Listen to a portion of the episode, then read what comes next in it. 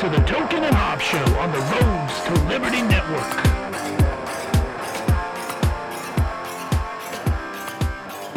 Hello, everybody. Welcome to another episode of the Roads to Liberty podcast. I am your host, Token, and I am joined by two fantastic guests. I've got Kim Ruff and John Phillips. They're both running for president and vice president uh, under the Libertarian Party. They're running for the nomination. So, welcome everybody to the show. I'm glad to have you on. Thanks for having us on. I appreciate your time. Glad to be here. Absolutely. So, first of all, before we get to the big question, I want to ask you guys about get get an update on the campaign. You guys have been running for a while now. I think it was uh, Zach interviewed you guys on this show last year, and we're just now getting you back on. So, uh, give us an update on how the campaign's coming along. Do, do you want me to answer this or do you want to field it, John? You go ahead. okay. Campaign's actually going really well. Um, John and I both have had a presence at quite a few conventions and events. We have a huge um, team that's supporting us, not just nationally, but also on the state level. We've raised a significant amount of money and we are we're gaining a lot of traction. So we've been very, very fortunate in how much we've been able to accomplish in the past year. We announced in July of last year, and in the time since, we've gotten a lot of media opportunities and, and brought a lot of attention to important issues and individuals within the party who deserve respect and uh, and to be center stage as well. So it's been a it's been a very very positive experience so far.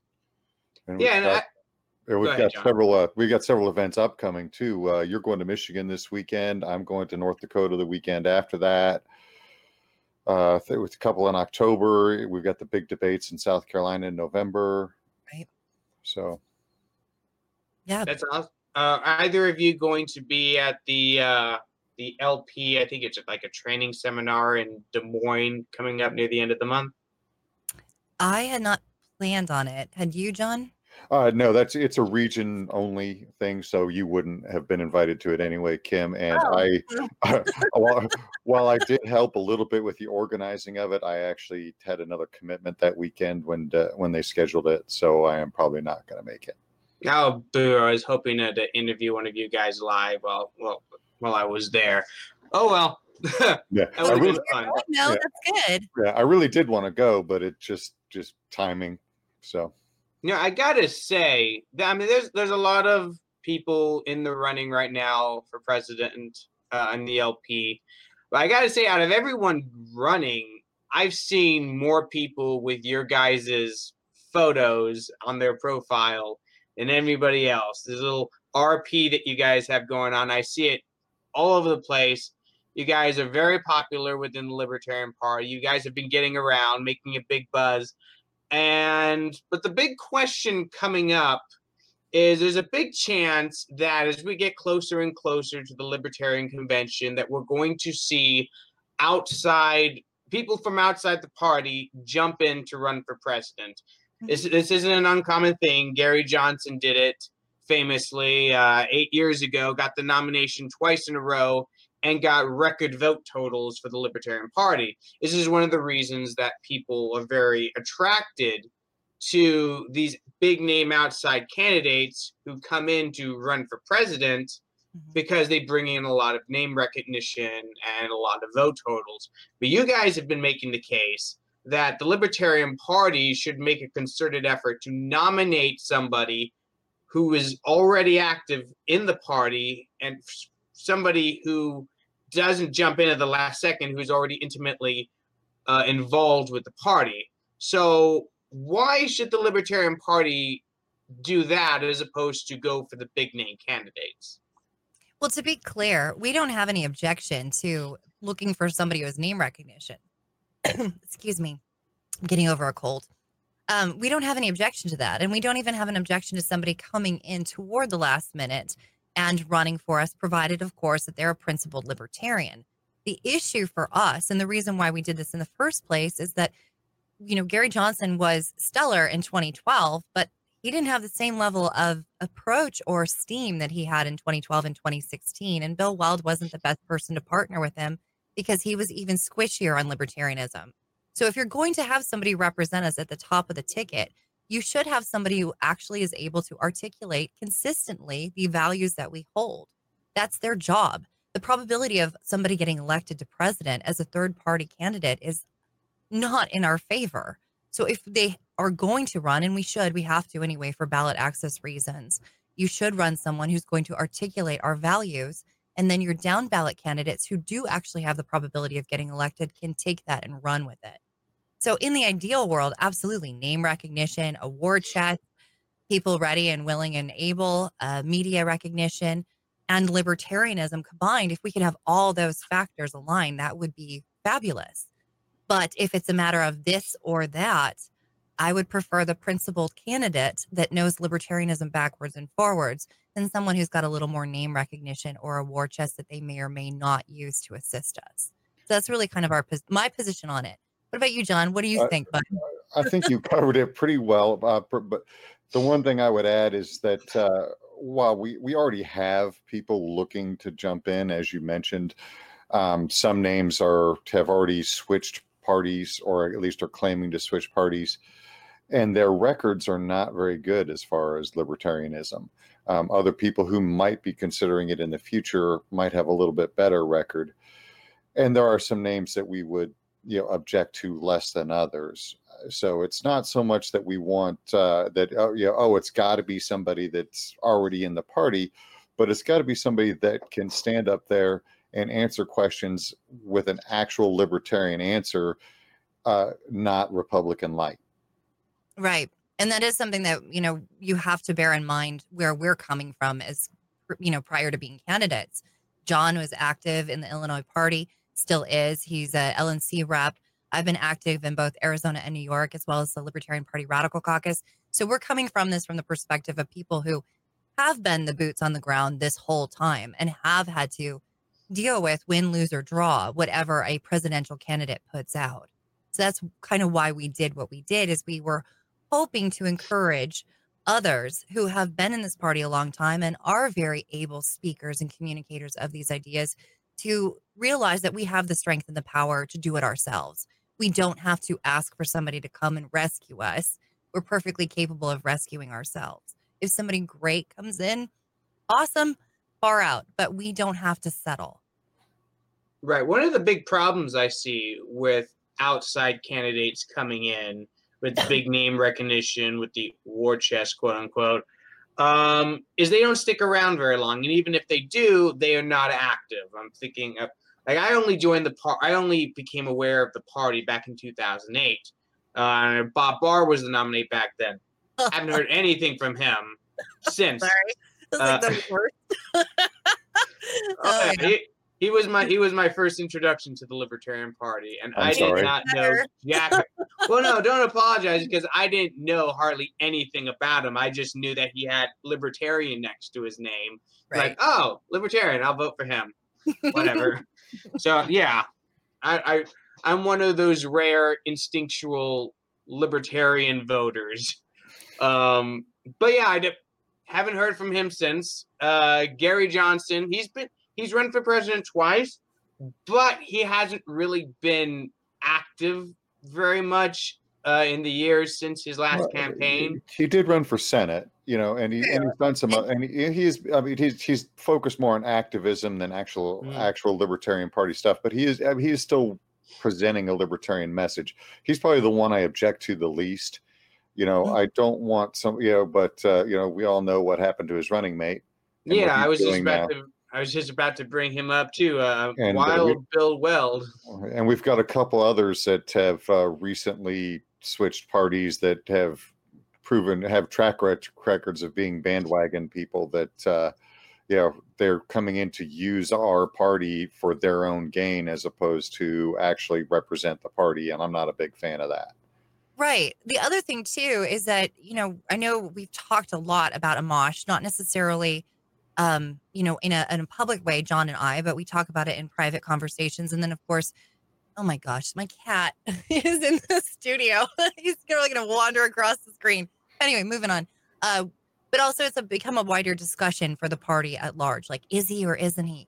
And from a strategic standpoint, it's it doesn't make sense for him to run as president in 2020 Because historically speaking, when you go up against an incumbent, the probability is not in your favor of being able to crack that. 70% of the time, we double down and elect an incumbent. It's very, very rare when we don't.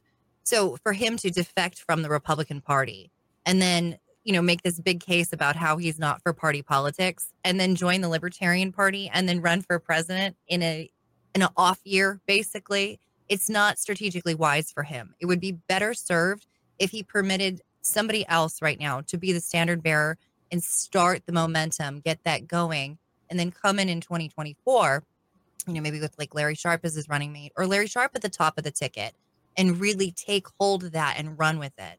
But our job in these off years, those incumbent years, is to really make sure that we lay the groundwork for the ideas and that those holds and continue on in perpetuity. And just so it's clear, I, have been pushing the strategic value of uh, Justin in 2024 since actually well before we declared.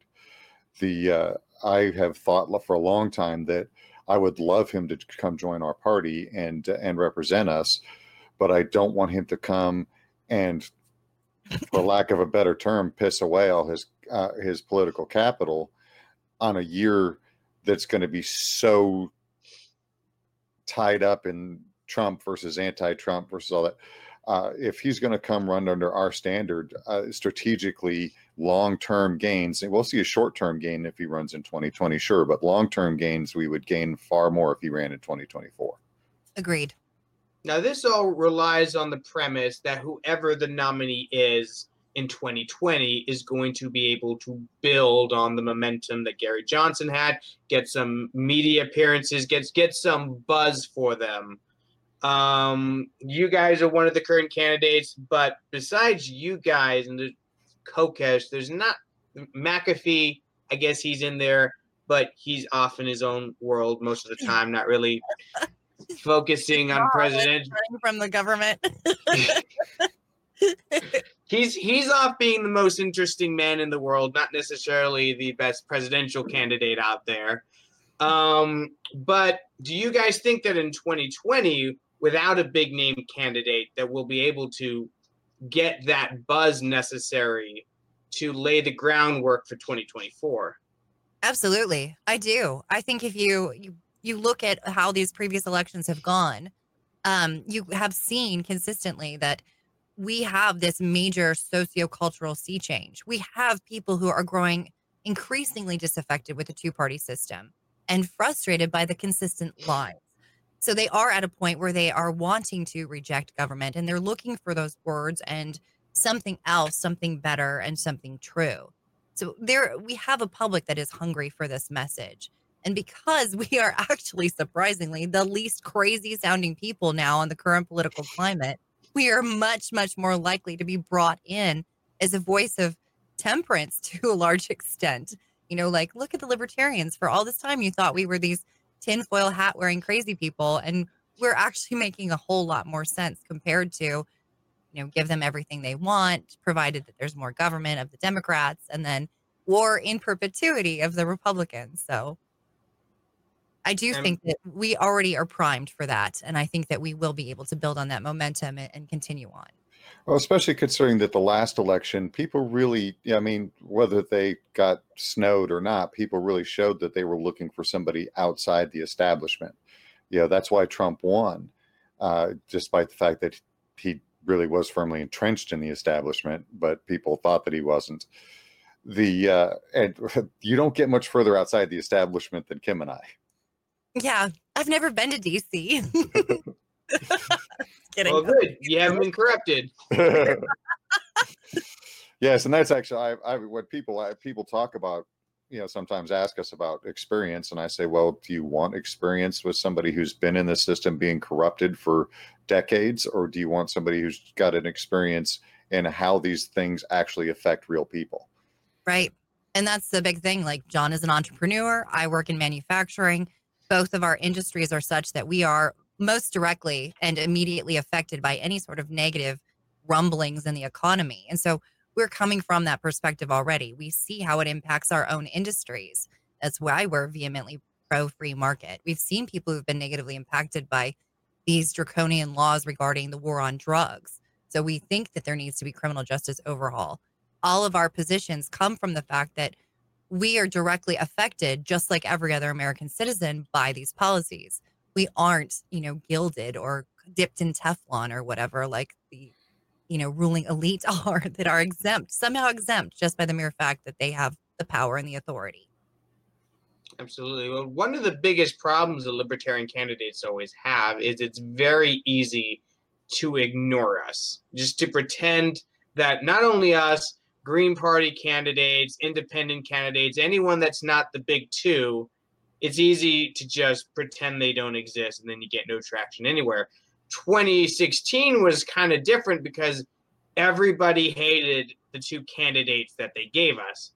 I, now, Trump had a core of support, but most Republicans voted for him because he wasn't Hillary. And nobody liked Hillary. They just didn't like Trump even more. So, seeing how 2020 is shaping up to be The same Just enough- exact thing. the same thing, like big bag Trump, and then anybody but Trump, you know, just how are you, how would you guys break through that media blacklist that always covers libertarians?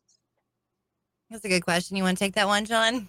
Well, the, the first one is our uh, is our focus on down ballot ca- candidates. Uh, we have plans to support down ballot candidates and actually go- and go appear at their events, uh, which uh, you get local media as opposed and kind of bypass the national media that way. And then if you get enough of that going, then hey, national media starts picking up the story. The uh, that'd be our first little strategic thing as far as that goes. I think. Mhm. All right, we got a question from Jared Hall. He goes, from an executive level, how would you encourage the duopoly to remove straight ticket voting buttons slash bubbles, etc., on their ballots? Excuse me. Uh, what?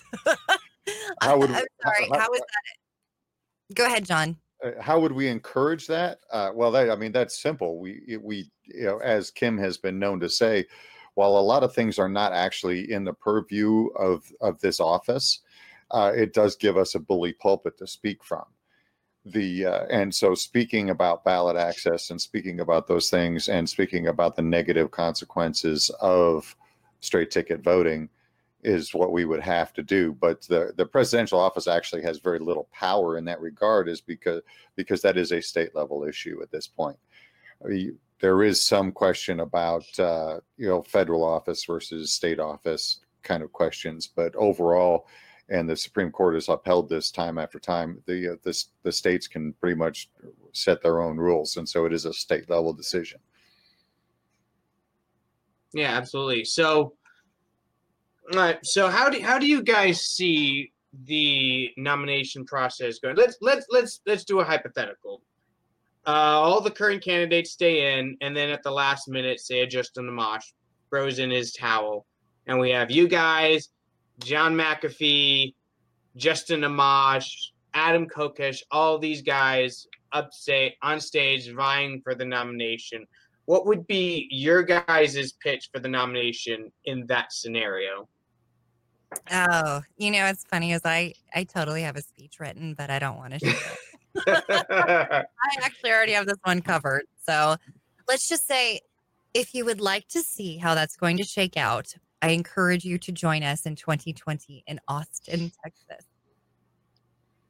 yes, we all want to. We all. I'm now. I'm. I'm on the edge of my seat now. I want to know what that speech is.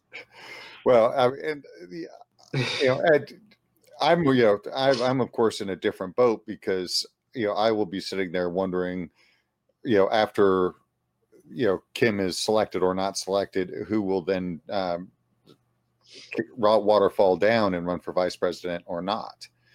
Uh, and I've heard heard different stories about okay, hey, sometimes that happens a lot, and sometimes that doesn't happen. you know nobody does it, and so the uh, but uh, I mean, uh, realistically, I mean, you know, we have to also look at the fact that, you know, you know, I'll, you know, John McAfee has things going for him, but he also is wanted by the law, and if he showed up in Austin, he probably would be arrested on the spot.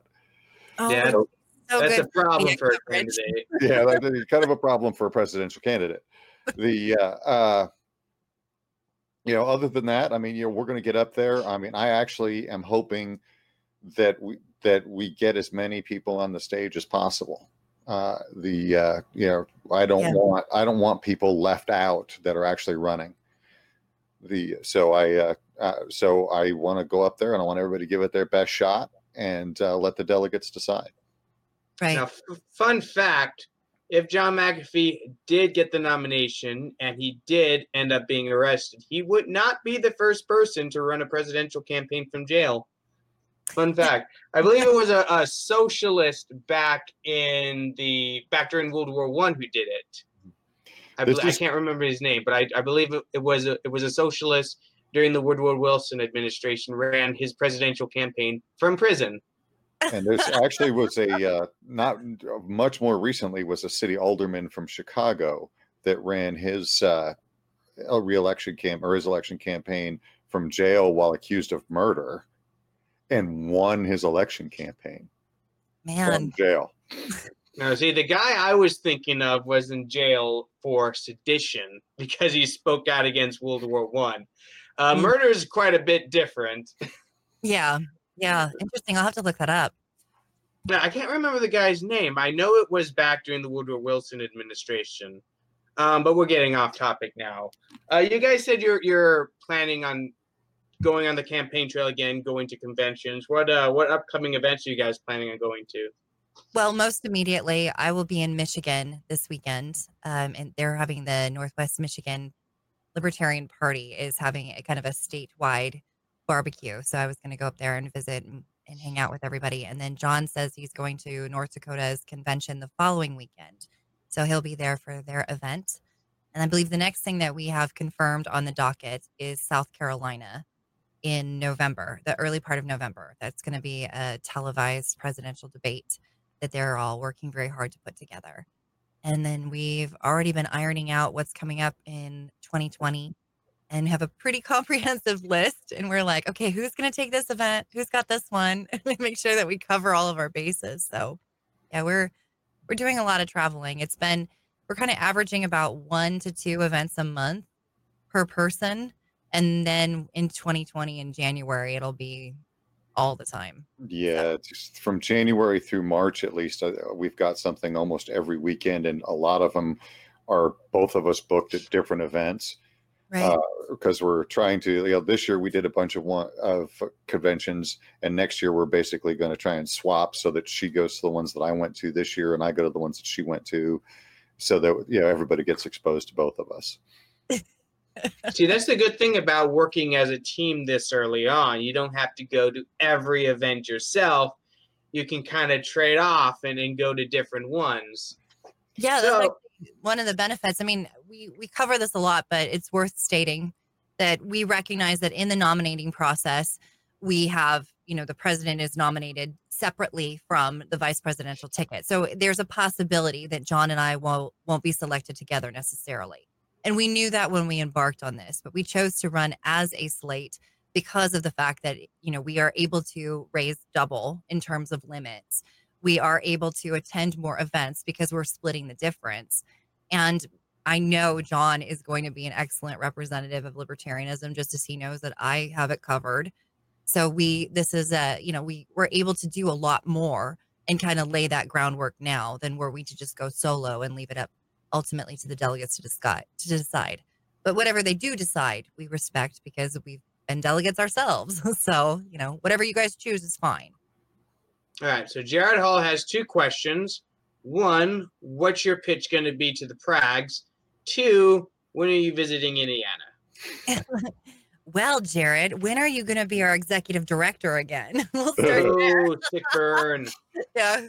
um, well, our- Answer the question, Jared. to, to answer his first question, um, our pitch to the Prags is, is basically the fact that even though John and I both have this ultimate end goal of a of a truly stateless, voluntary based society, we also understand how government functions.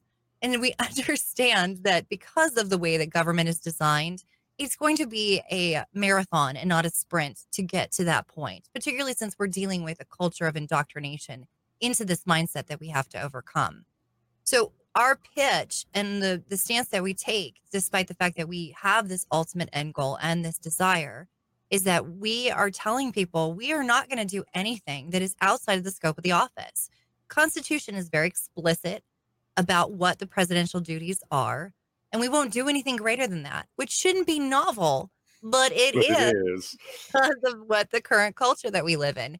You know, you have presidents who think that they're also legislators and they use executive orders as a means of creating supplemental legislation. And of course, when you have that overlap between the executive branch, which is responsible for enforcing legislation, also defining it, then you've created this mousetrap in the criminal justice system. So that is our pitch is that we will not do anything that extends beyond the scope of the office. That we are only talking about what we can reasonably achieve within a four-year time frame. What we can reasonably do if we actually limit it to its originally constitutionally defined scope. So that's that's our pitch. Well, and th- and a little bit more in that uh, we have already successfully recruited from both Democrats and Republicans. Yep. Uh, we've got a former Yang Gang member working on our campaign.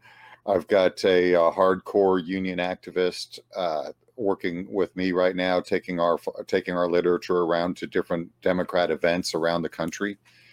Uh, you know, and so we've uh, we've already had that successful outreach to people from other parties that are sick of their two parties and we're already making progress in that in that in those regards. Right. See that see that's what I like to hear. I hear a lot of libertarian candidates go out there and say, I'm going to abolish the government day one, or I'm going to implement an anarchistic society day one. I'm like, no, you're not. Even if you're elected, you're not. And Right. saying you're going to do it is just going to ensure that you're ignored forever and ever and ever.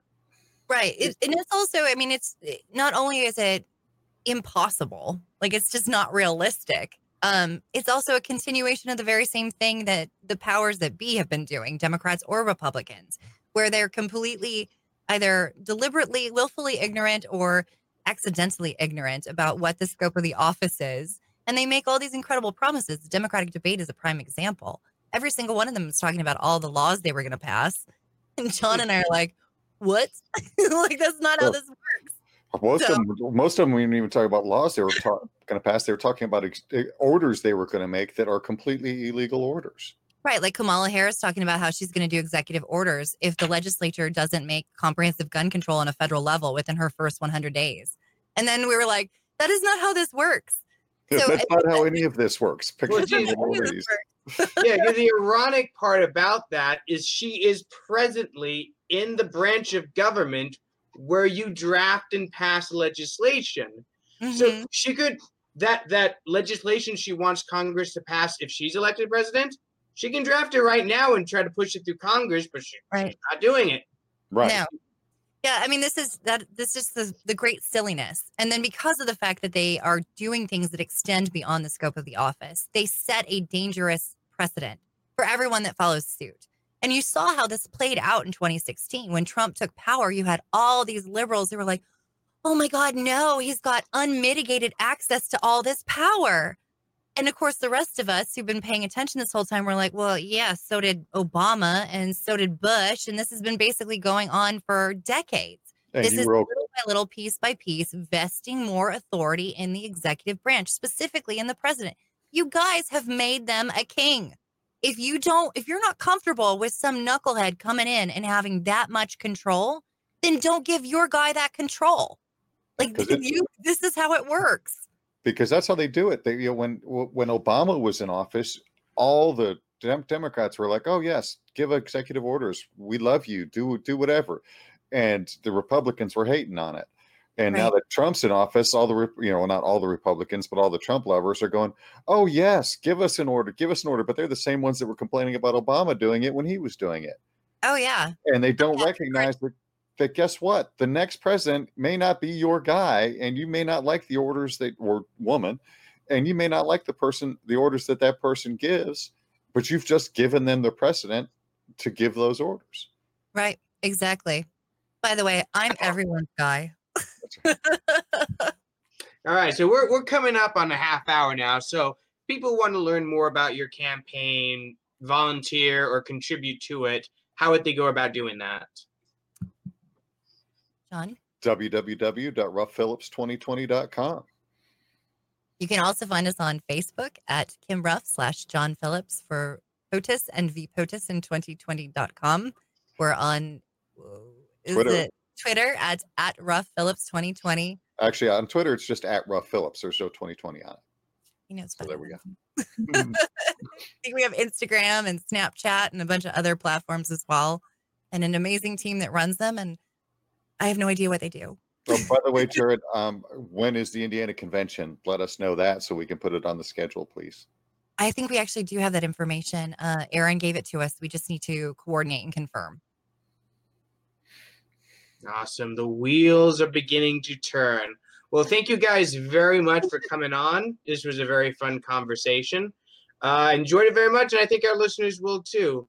Um, so that's where we're going to end it. Remember, everybody, the website is roads, the number two liberty.com. That's roads, the number two liberty.com. We're on Facebook, Twitter, Minds, Instagram, YouTube, and anywhere your podcasts are fi- found. Thank you very much, everybody, for coming on. Have a good night. Thanks, Nathan. Thanks.